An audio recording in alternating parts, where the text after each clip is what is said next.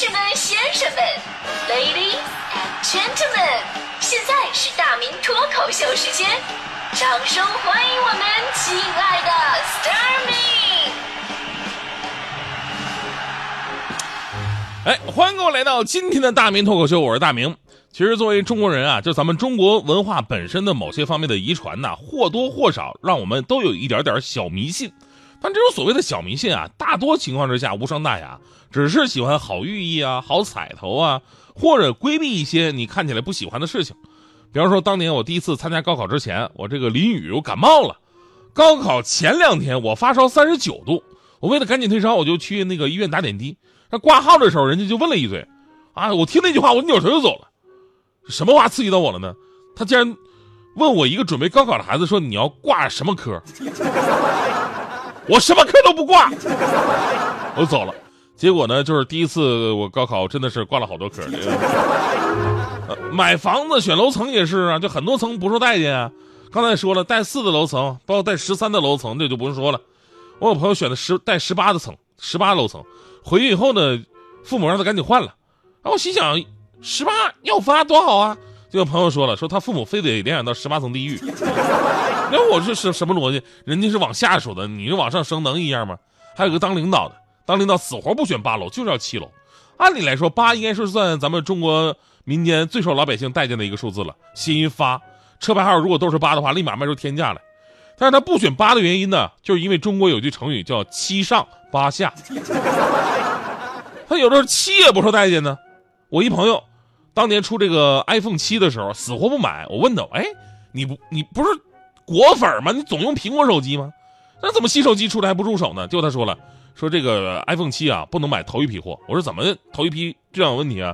说那倒不一定，但是肯定不吉利。头一批苹果七，简称头七嘛。我我真的要崩溃了。我算了一下，按照这个逻辑啊，咱们说一穷二白，低三下四，五己六瘦，七零八落，九死一生，十面埋伏，那基本没什么幸运数字，对吧？这里边尤其四这个数字，咱们之前有一期脱口秀专门给大家科普了一个非常非常重要的知识点，那就是四不仅不是中国最不吉利的数字，恰恰相反，四是中国最吉利的数字。呃，具体情况您可以通过京东、淘宝、当当搜索去年出版的新书《世界是贫的》，贫是贫嘴的贫。那本书里有收录这篇文章。目前这本书的销量，那真的是卖的四面楚歌，呃，名扬四海呀、但是如果说你真的不喜欢这个数字，那也可以，您选车牌号啊、手机号啊，能避开没任何问题。但是你说这么生活真的会很累，因为中国任何一个数字吧，你都不可能完全的把它避开。别的不说，就说如果你生日里边你天生就带着这个四字儿，对吧？那这个你还能像选电话号码一样自由吗？前不久有个大妈，就是因为自己孙子生日里边有一个四，她还真就逆天改命，把这四给改了。结果她避开灾祸了吗？咱们可以说说这新闻啊。刘大妈呢是浙江天台人啊，这个跟济公一个地方的。今年一月四号的时候呢，小孙子出生了，刘大妈升级当奶奶了，本来是一件特别好的事儿，但是呢，就因为孙子的生日里边带个四啊，一月四号嘛，迷信的刘大妈认为，哎呀，这不吉利啊，四多不好啊，耿耿于怀。后来大妈找了一个摆地摊的算命先生算卦，说这个一月九号啊是吉日，说能改就改一月九号。于是他就萌动了改掉孙子出生日期的一个念头，一直琢磨该怎么办呢？怎么改啊？直到今年三月初，刘大妈遇到一个陌生男子。号称可以帮他办一张假的出生证，然后大妈喜出望外就照着做了，出生证也拿到了。结果呢，后来拿着假证啊办落户手续的时候，被人家工作人员一眼就认出来了，这是假的呀。大妈因此进了派出所。所以您看，这改完是不带四了，但是您这运气没好哪去。首先，咱们说法啊，根据刑法第二百八十条的规定。伪造、变造、买卖或者盗窃、抢夺、毁灭国家机关的公文、证件、印章的，处三年以下有期徒刑、拘役、管制或者剥夺政治权利；情节严重的，处三年以上十年以下有期徒刑。任何买假证的行为都是违法行为，而且呢，这也就是日子啊是四，这给你机会了。你万一年里边你带个四怎么办？对吧？你怎么改？而且我想了。就是幸好今年是二零一九年，万一现在是四零一九年，你说我哎呦这四不好，我要改，你怎么改？改三零一九年，刚出生的时候就千岁千岁千千岁。简单来说呢，四被认为不吉利，就是因为跟死谐音嘛。我们都知道这一点，但其实只是语言的现象而已，是在形成之初随意和巧合而确定的，没有任何的相关文化背景。你要说什么？哎呀，这个《易经》八卦，是什么《山海经》里边说这四不好，那我还佩服你有文化。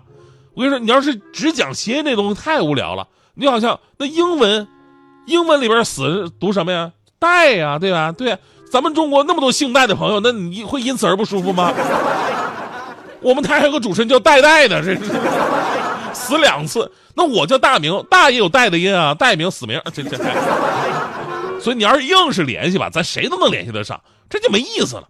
而且所谓的不吉利数字呢，每个国家文化不一样，甚至每个地方都有自己的文化背景。那基本上每个数字背后都有吉利不吉利的说法。比方说咱们中国九最大，那九看起来是好数字，但西方音乐界对九非常避讳。您可能不知道，对此有个专有的名词叫第九交响曲魔咒，又称为九魔咒，这是西方音乐界的一大迷信。主要是指在贝多芬之后的作曲家都会在创作第九交响曲之后不久离世，像舒伯特呀、安东布鲁克纳呀这些作曲家死都跟这个迷信是有关的。那反过来说说咱咱们中国的朋友，那我们可能对七十三、八十四这两个寿命特别敏感，这所谓的坎儿嘛。其实有个调查说这两个寿命啊，并不比其他寿命什么死亡率高，只是因为咱们中国的两位圣人，孔子活到七十三，孟子活到八十四。于是，在圣人的光环之下，大家伙圣人就这都都没了，那我们正常人对对吧？所以呢如何看待这些看似迷信却又根深蒂固于我们文化当中的吉利数字呢？其实啊，不要刻意的讲究是最好的办法。首先啊，我们要有个底线，底线就是不能违背法律和道德底线。修改什么身份证啊，这就算你改了这张纸，对吧？你该是哪天出生的，你还是哪天出生的，没有意义。然后呢，如果生活当中你真的会追求这些东西，会介意的话，那真的无可厚非，无可厚非。毕竟心理暗示特别的重要。如果你信这些，那么你会把所有的遭遇都归结为这里边的一个因果关系。你哪怕你嗑瓜子咬到舌头了，你都往吉利数字上联系。所以这样的情况之下，你开心就好了，对吧？心理暗示非常重要。如果你不介意的话呢，那就真的就不必理会。吉不吉利的数字，它不会影响你的命运，但是你的心情真的会影响你的命运。生活当中，咱们说实实在在的帮助，比那些虚头巴脑的东西重要多了。就好像你在群里边抢那个红包啊，打开一看，哟，我抢到十三块钱，嗯，十三不吉利，我给人退一块，哦，或我再给他要两块，对吧？不可能啊！我们念错一个字扣四十块钱，你跟那老师，领导别你带四不吉利，你跟凑整，你扣一百行不行啊？其实我们人生啊。充满了幸运，生活在幸福当中而不自知，才是最大的不幸。比方说，我虽然在做早班吧，但是我们这领导对我真的是特别的好，特别好。我到现在还记得，就是过年，虽然我们都留在台里边值班没回家，但是在台里值班的时候，我们领导是起大早来到直播间，就给我们快乐早点到每个人发了红包，就甭管里边钱多钱少吧，都是情谊，对吧？那个红包快半年了，我都没拆。我就放在家里边放着压箱底儿，我就觉得这是一份幸运，一份鼓励。结果呢，前两天吧，有个快递啊，送快递的说这个快递是到付，到付我身上没零钱啊，没办法了。我哎，我突然想，我这家里不有红包吗？我现在拿出来顶一下吧。结果打开红包的瞬间，我震惊了，红包里边没有钱，就一张纸，上面写着“今天也要加油哟”。所以我我我特别想跟我们领导说，领导就是甭管里边钱多钱少，总得有点钱吧。拐弯抹角，只爱往前冲。不管他三七二十一，先闯一闯再说。就算撞得头破血流也没关系，我不怕痛。你的爱情哲学实在让人搞不懂，又要风流，要会浇花，还要能共度白头。你的条件太过苛刻，请等一等，我想想再说。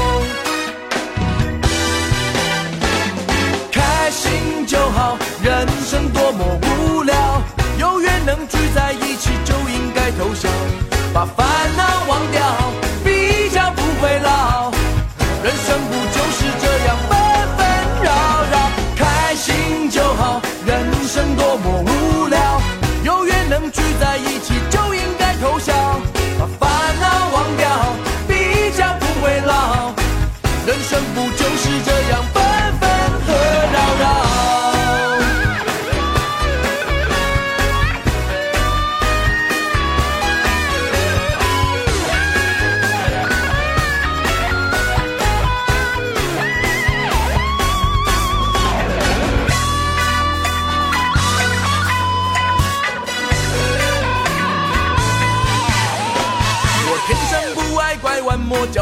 再，往前冲。不管他三七二十一，先闯一闯再说。就算撞得头破血流也没关系，我不怕痛。你的爱情哲学实在让人搞不懂，又要疯又要会叫我，还要能攻读白头。你的条件太过苛刻，先等一等，我想想再说。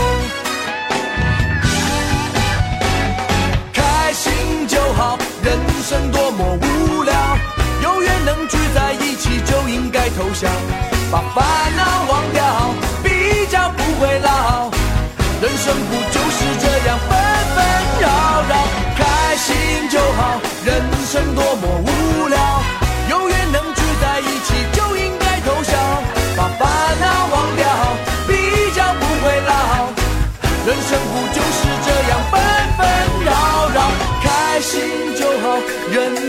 么无聊，有缘能聚在一起就应该偷笑，把烦恼忘掉，比较不会老。人生不就是这样纷纷扰扰？开心就好，人生多么